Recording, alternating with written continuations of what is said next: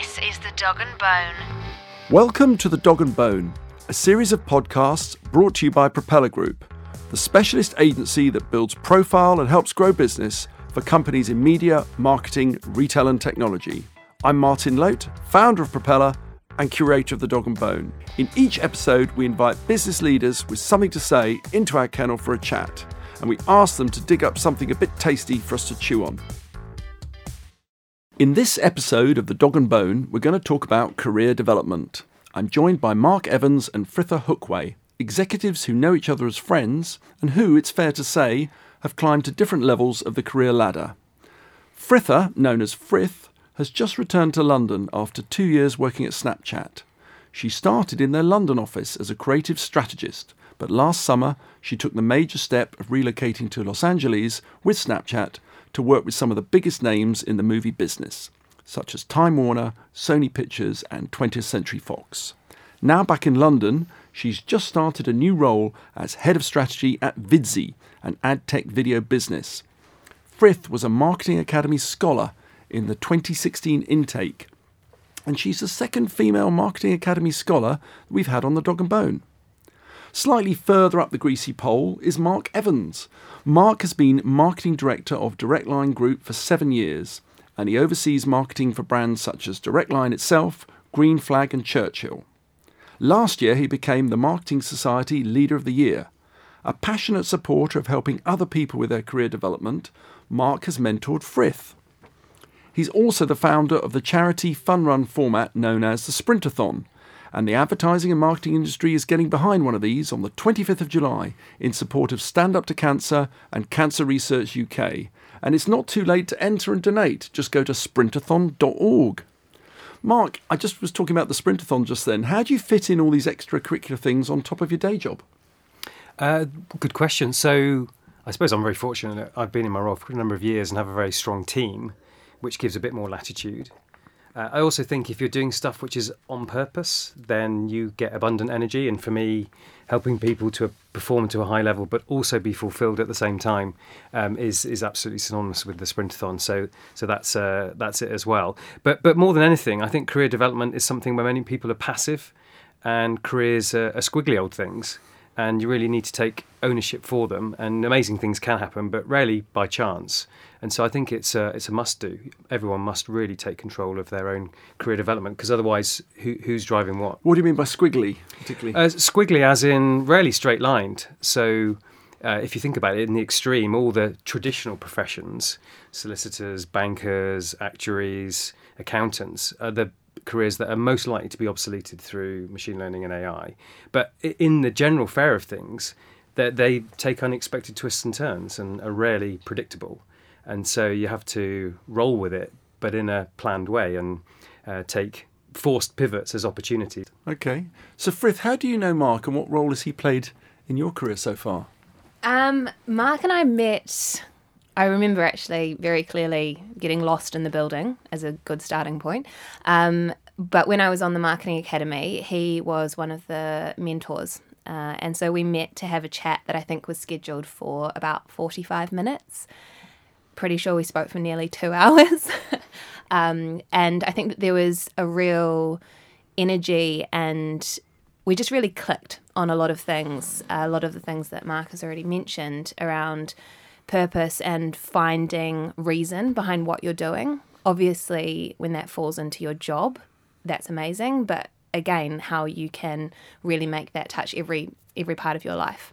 Um, and off the back of that, we've stayed in touch, and he has become one of the people that I go to. Uh, not always when I'm in sticky, I don't know what to do situations, but definitely those to bring uh, a really seasoned uh, perspective on it. That means, that, that means, old. So how does that work for you, for you, for you Mark? Because obviously you give of your time. Do, do, you mentor several people at any one time, or? Yeah, well, I, I use the word mentor um, lightly, so mm. that's the the name that the marketing academy give give to this format.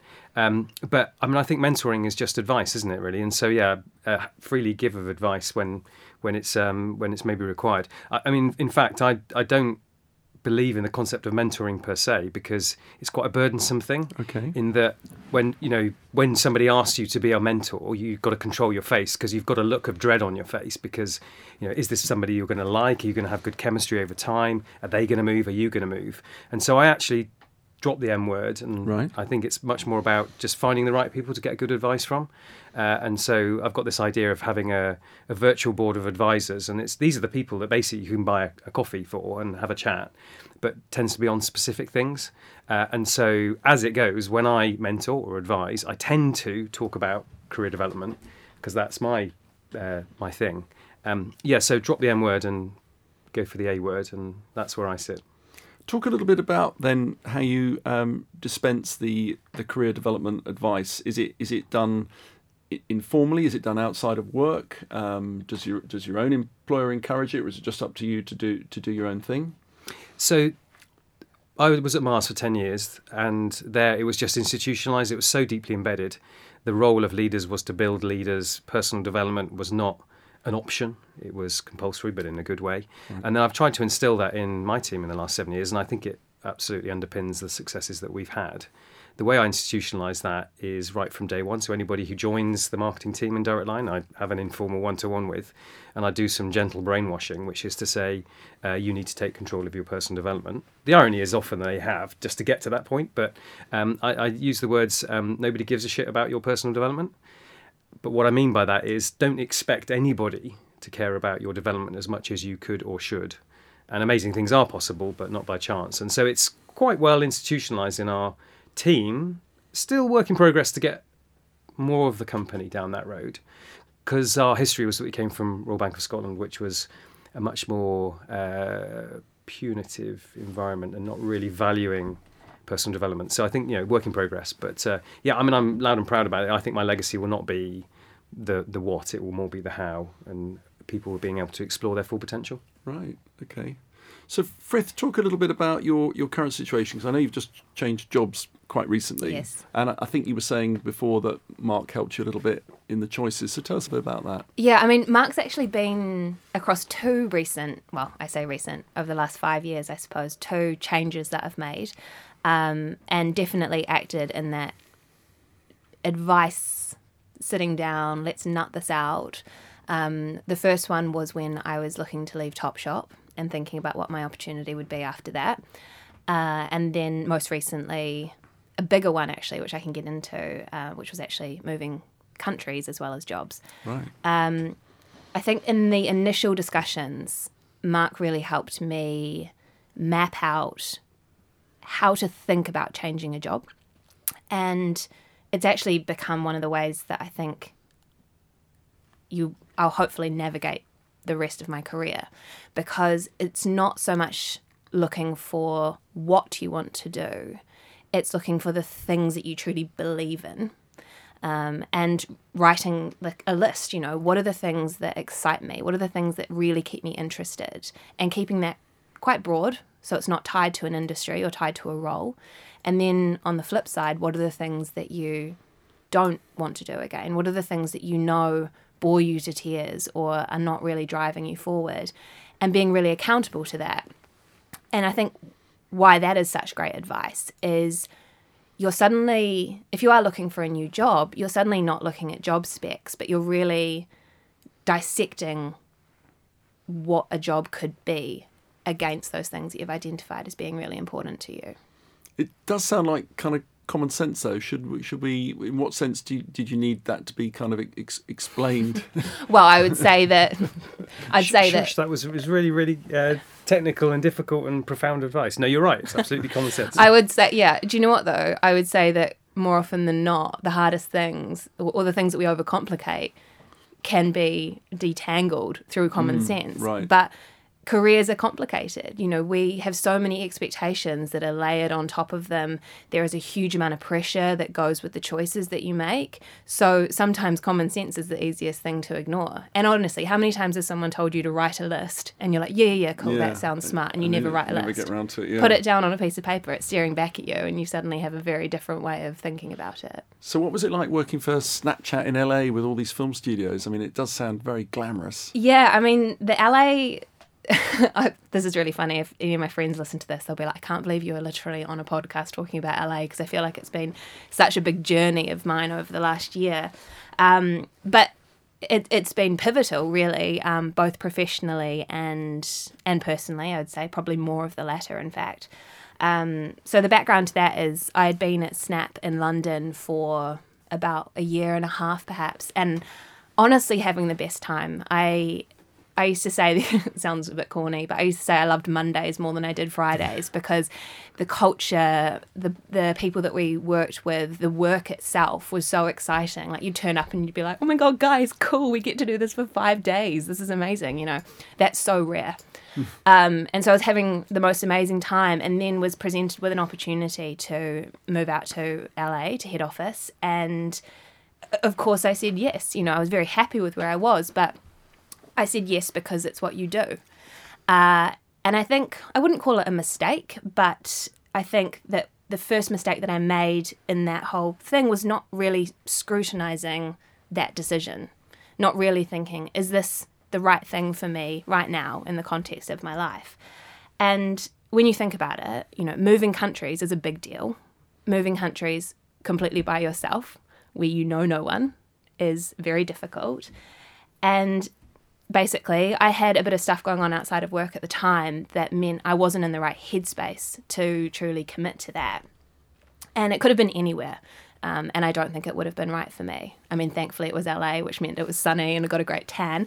Um, but ultimately, that decision to move wasn't right for the context of my life at the time. And so I wasn't really setting myself up to make it work. Um, and I think it was the first time, Mark and I have talked about this a lot, that I really understood the relationship between what's going on outside of work and how that can affect the success of what happens at work.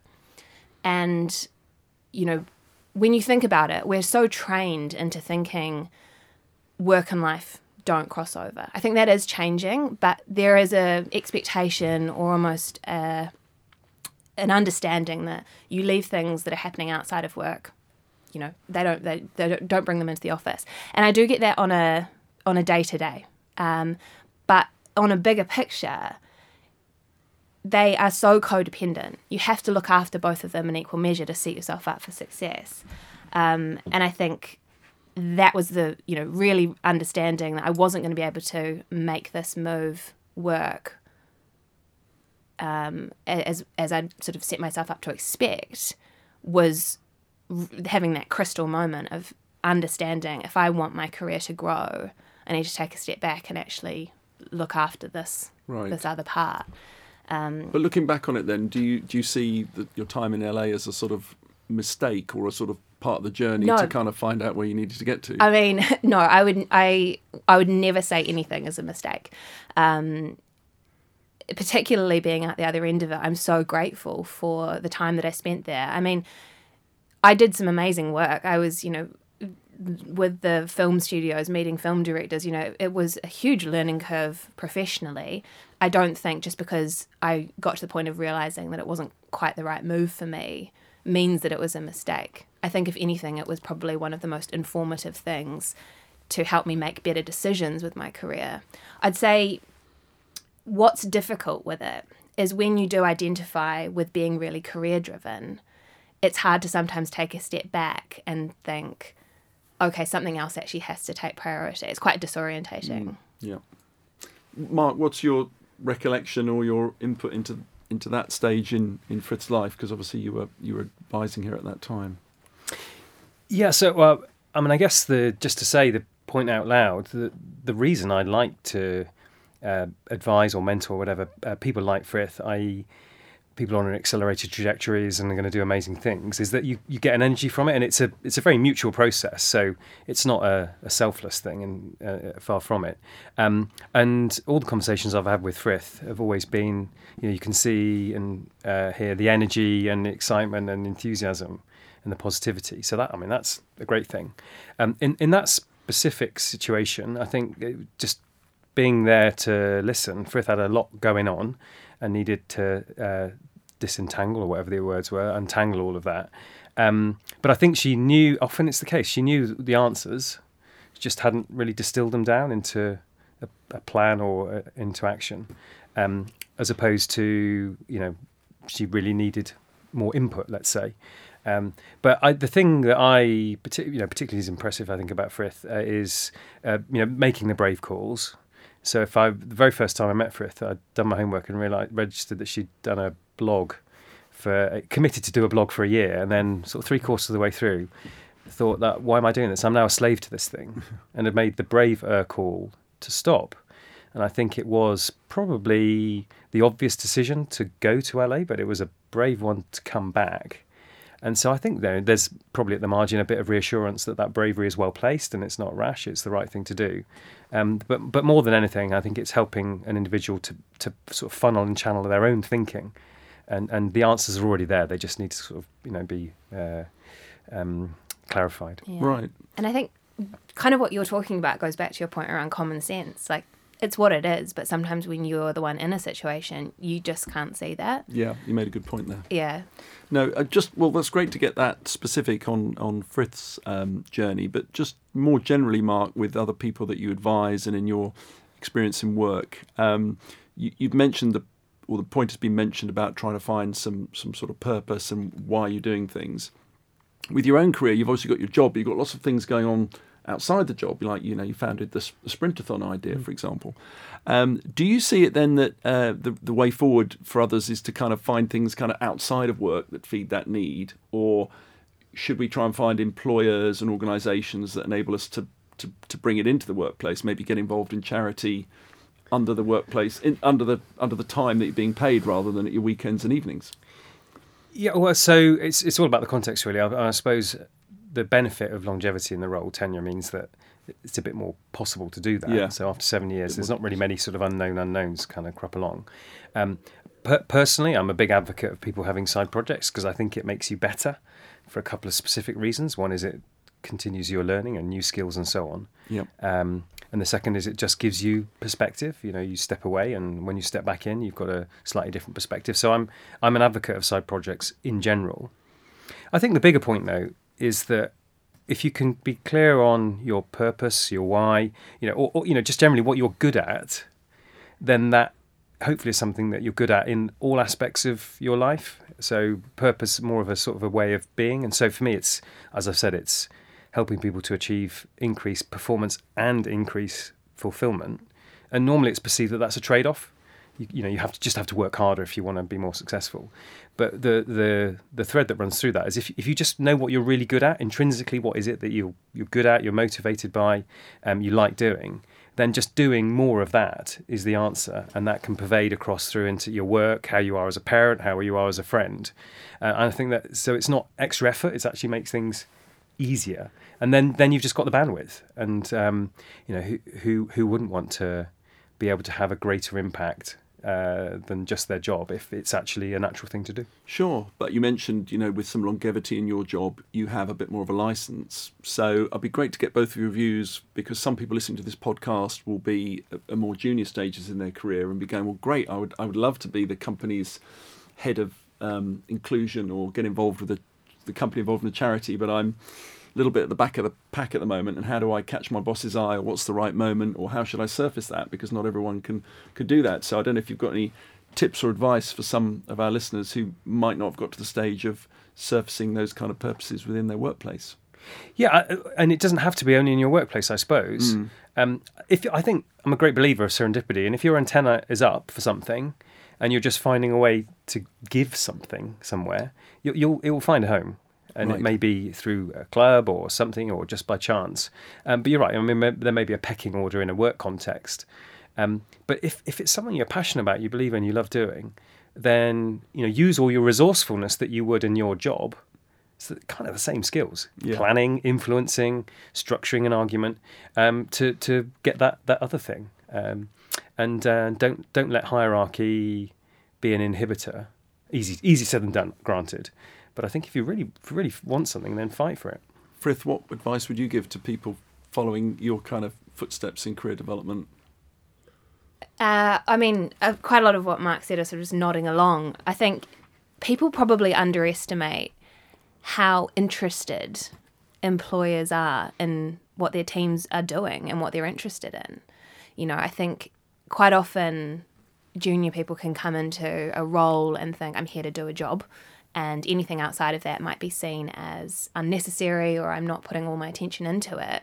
And it's it's su- such a mechanical way of thinking about it. Every time I've managed teams, you know, your team is strengthened when everyone actually understands what everyone else's interests are. It's a genuine, you know, want to know what everyone's up to. And if someone's passion falls into that, bringing that into a work context is great because it, I don't know, I think it's, it's almost more of a cultural piece. Um, it's not always necessarily tying it to something like, oh, this is a charity that I'm involved in, or, or this, that, or the other. But, you know, people are interested. And I think that if you can just have confidence in knowing that other people are going to want to know what you're interested in. It's of a tangled way of saying it, but I do find it's a slightly, in my experience, some split audience sometimes. You'll have some who really want to go for that and explore and push on, and then you will have a few that, I mean, if it's in a workplace situation, I'm here to do do a job, and I don't really want to give more of that or be asked to get involved. I mean, I had one example I heard of where uh, it was quoted, "Look, why do we why do we do this a bit different?" And people said, "Well, it's, it's not on that person's job description, so we're going to have to get over that." And that to me was a bit of a blocker. But Yeah. you know, you do you do hear that. Uh, Yeah, I mean, I think there's, but the reality is that there's just no room for coasting these days. And even if people don't want to get promoted, that's absolutely fine. But they've got to keep developing in their role because otherwise you're kind of running backwards. Yeah. And and so there, there's for us we have quite a labour of love personal development plan template. This is or- at DLG. yeah, um, and uh, you know, it's if you want to go on any sort of training courses, get any budget, you've got to have a clear and coherent personal development plan.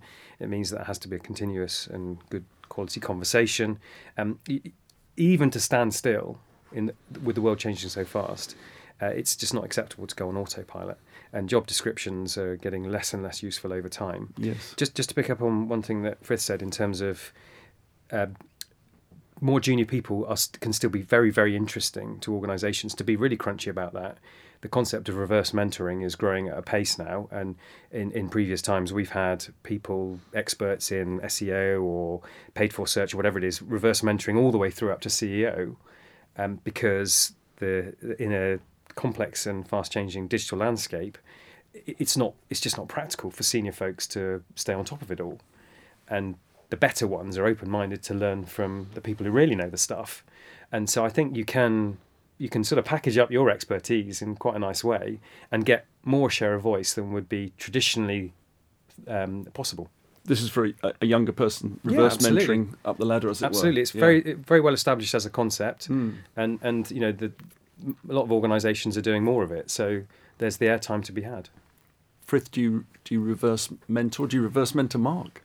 I don't know. you do unknowingly There you do yeah, yeah. um, I think, to be honest, with ev- I, I'm I'm very fortunate. I think I've I've met some really amazing people who have been very um, generous with the time that they give me, and yeah, reverse mentoring I think is almost a byproduct of mentoring. You know, when you are having a conversation with someone, it's never one sided. It's a conversation, and irrespective of what you think, even if you're not doing it intentionally, you're bringing your experiences to them, and that is new context to them because no one sees a situation in the exact same way. I suppose in your your kind of role, you know, having worked at Snapchat and now at a video platform, you're working with content that some people at board level, you know, they're not on Snapchat, put it that way, and so they might need your your help and advice um, more often than not. The number of Snapchat tutorials I've done to,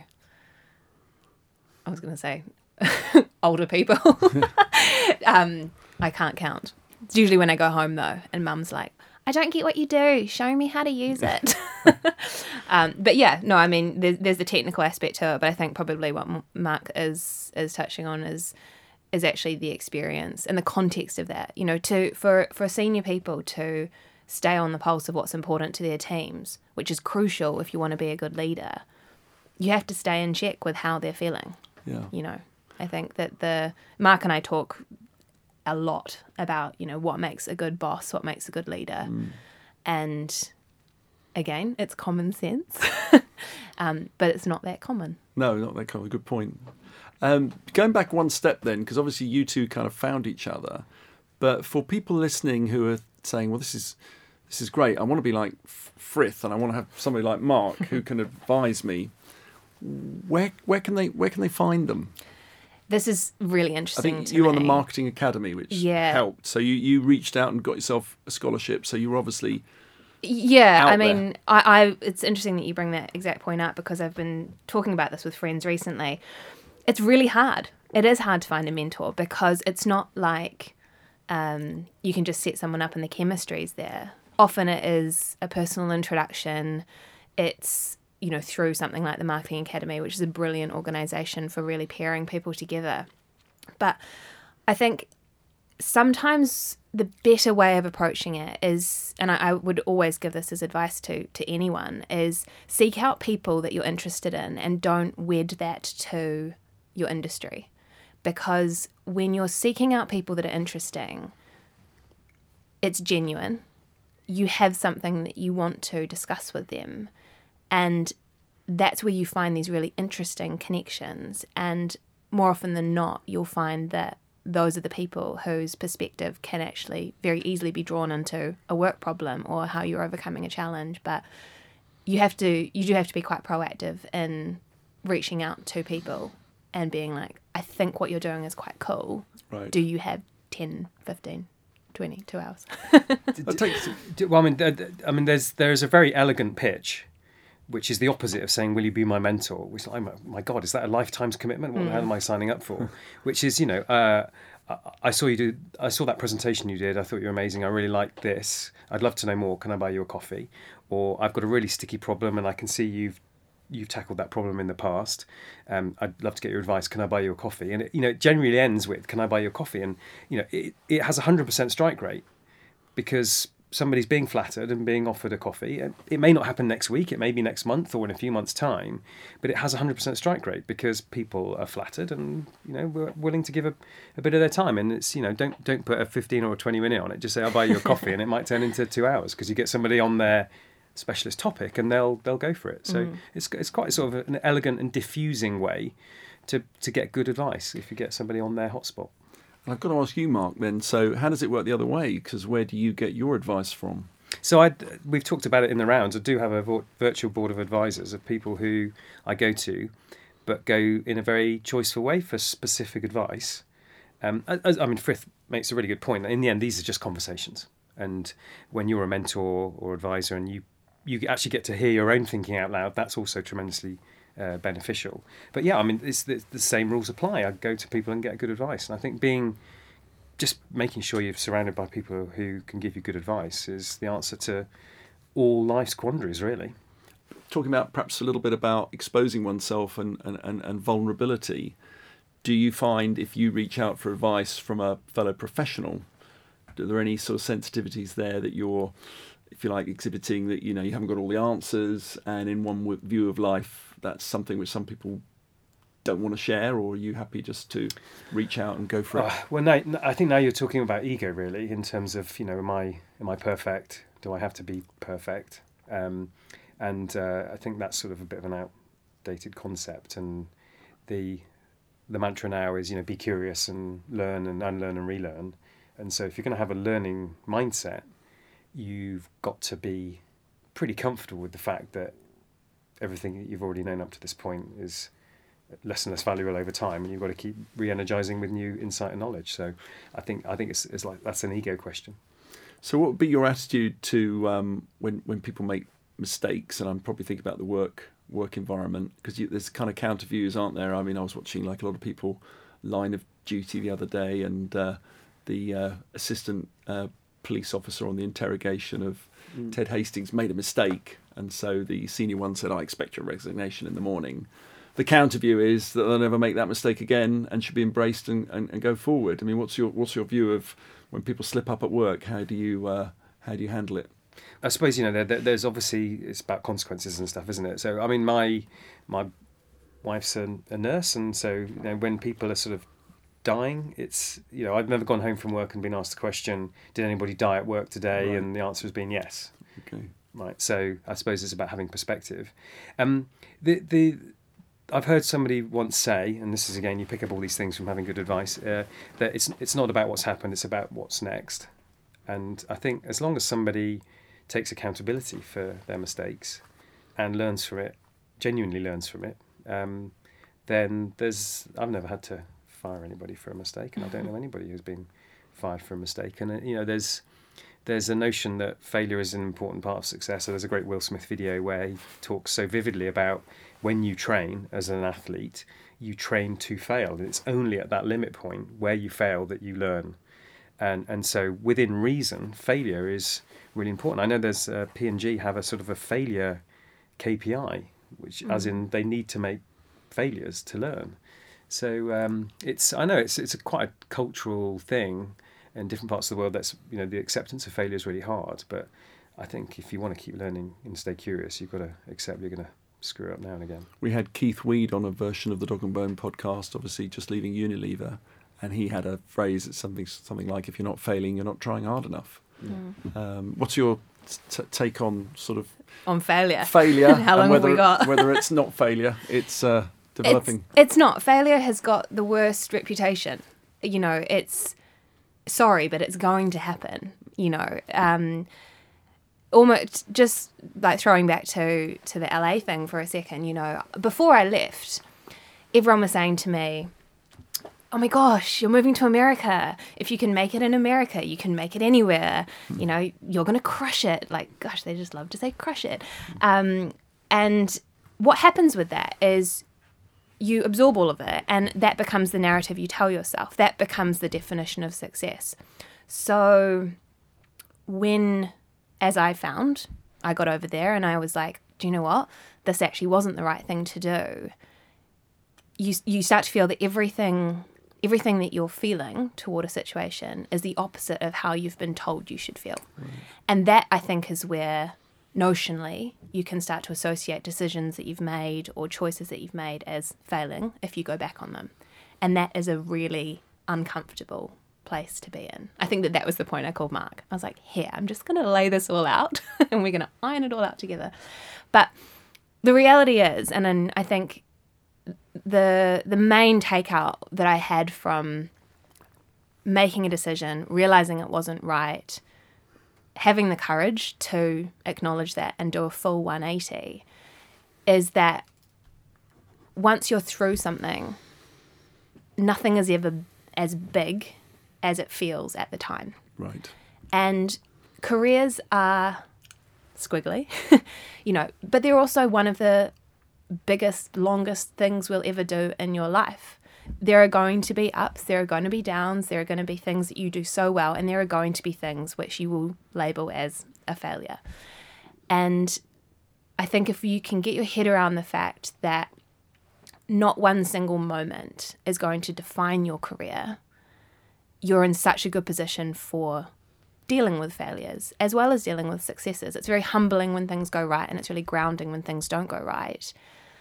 Um, because there is, you know, there is no way that things are always going to be good and they're always going to be bad.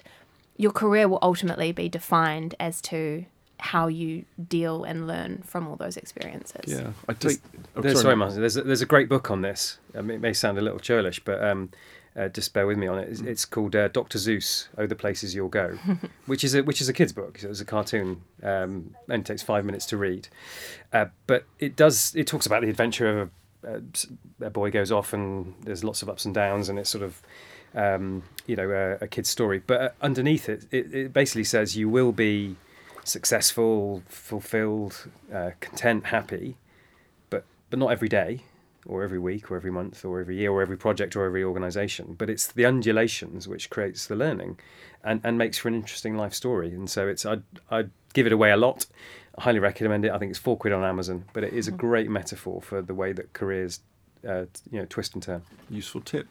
Just going back a sec, then, Frith. So, in terms of specifics, how did your how did your boss react when you when you said you wanted to to, to leave the uh, the job in LA? Was that a was that a s- sort of a shock that needed handling, or was it was it becoming apparent that you wanted to move on?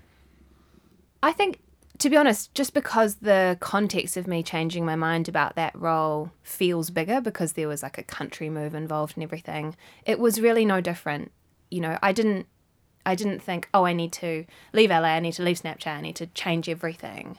It was just sort of looking at, I've said this, you know, a little earlier, looking at the context of my life and thinking about what would be the best thing for going forward at that point. And it's just a conversation that a supportive employer, as Snapchat was, you know, I still love everyone there, and I think that they've been they've been amazing. It was a wonderful place to work. They get it, you know. It's it's it's representative of a good culture, you know, treating people the same way as you do when they're coming in, as they do when they leave. Yeah, Mark, I don't know how many people you've got in your department, but you must em- employ dozens of people. Do you um, feel that you, you, you need to try and know what their own career aspirations are, or they'll signal it to you, or is it is the onus on you to try and interact with them? Yeah, d- definitely. It's uh, there is a, a responsibility to help people to develop their thinking about where they want to go and what they want to do. Um, I, I'd much rather be working with people who have constantly checked are, are they doing the right thing, are they in the right place, and uh, keep recommitting. There are there are organisations which say go out there and find out what you're worth, just so that when they come back and it's there and they're fully committed and want to be there. But yeah, I mean this is part of the the role of a leader is to help build leaders and understand how people can progress. And if that means moving organisations because that's the right thing, then so be it. And I, you know, it'd be hypocritical for me to say anything else because I've built my career out of moving around a bit. So I think it's uh, it's all that's all part of the leader's responsibility. How did you come to your um, decision on your last big move? I suppose was into a direct line group. Where were you before? Previously at HSBC, but Oh. only for a couple of years. Well, I guess the this is the interesting thing. I, I suppose I've worked in a few marketing departments now, and there is all the challenges are a variation on the theme. Really, Uh, okay, yes, the, lands, the media landscape is changing a lot, but it's all kind of variations on the theme. So I went to join because it was just about to go through an IPO process, which I'd never been involved in before. But also, the marketing department was a proper bag of spanners. I mean, it was pretty broken and I think the uh, as you get a bit older, for want of a better word, then the, the bigger challenge means you need to go somewhere that's a bit more broken so that you can fix Right, it. And that was there. And rather than go somewhere that's perfect or done, best to go somewhere that's imperfect or just starting. Talking about things that are imperfect, um, we're coming towards the end of our little podcast here, and we always finish on the same question, which is to ask people about their most uh, embarrassing or awkward The moment in, in a moment. in most imperfect in a work in a work situation. So, um, Mark, have you got one of those ready for us? Um, well, I, I, I do do things like this all the time, but like I'm bad at names and faces and stuff like that. So I've had loads where, you know, t- two people come over to you and you're the conduit that should be introducing the other. I've yet to find a technique to dig myself out of that situation where I just, I, I'm- it's like you're the moth to the flames of not being able to know their names in time to introduce them. So all those sort of things. And I, I sit next to people and only realise like half an hour later that I've met them before or know their name. I was recently I was sat next to Alex Mahon from uh, Channel Four talking to her ages, and literally after about an hour, I realised that she was the CEO of Channel Four. So that's I, I do tons and tons of faux pas. My wife would talk to that. That you know, some sometimes a bit clum, clumsy with social etiquette. I know it's not devastating, but that's that's my thing. So, what did you say to what did you say to Alex before you realised that she was? It's just, just that you know the, the, when there's that looks like oh yeah okay we now Yeah. both realise that what's what. So uh, She said, "I work at Channel 4 and you went, "Yeah." no, you know, it just, it just suddenly that. dawned, and then I sort of tried to tried to sort of correct it in the moment badly, made it worse, you know that sort of thing. All right. Oh my gosh, that is so tame. It was a bit tame. That's yeah. so tame. Yeah, Don't worry. I can like do it for the both of us. Was the question the most embarrassing thing? Like, is this Yeah, where we're going? yeah, okay, is- I'm going to come in you- strong. You have a go. So, the fact like this is there's there's nothing that will probably hopefully ever top this. I I think the fact that my most embarrassing thing happened two years into my career and it still remains to be the most embarrassing thing It speaks volumes for just how how bad it was. Um, I was presenting to a really quite a senior, large group of of people. Um, this is probably about ten years ago.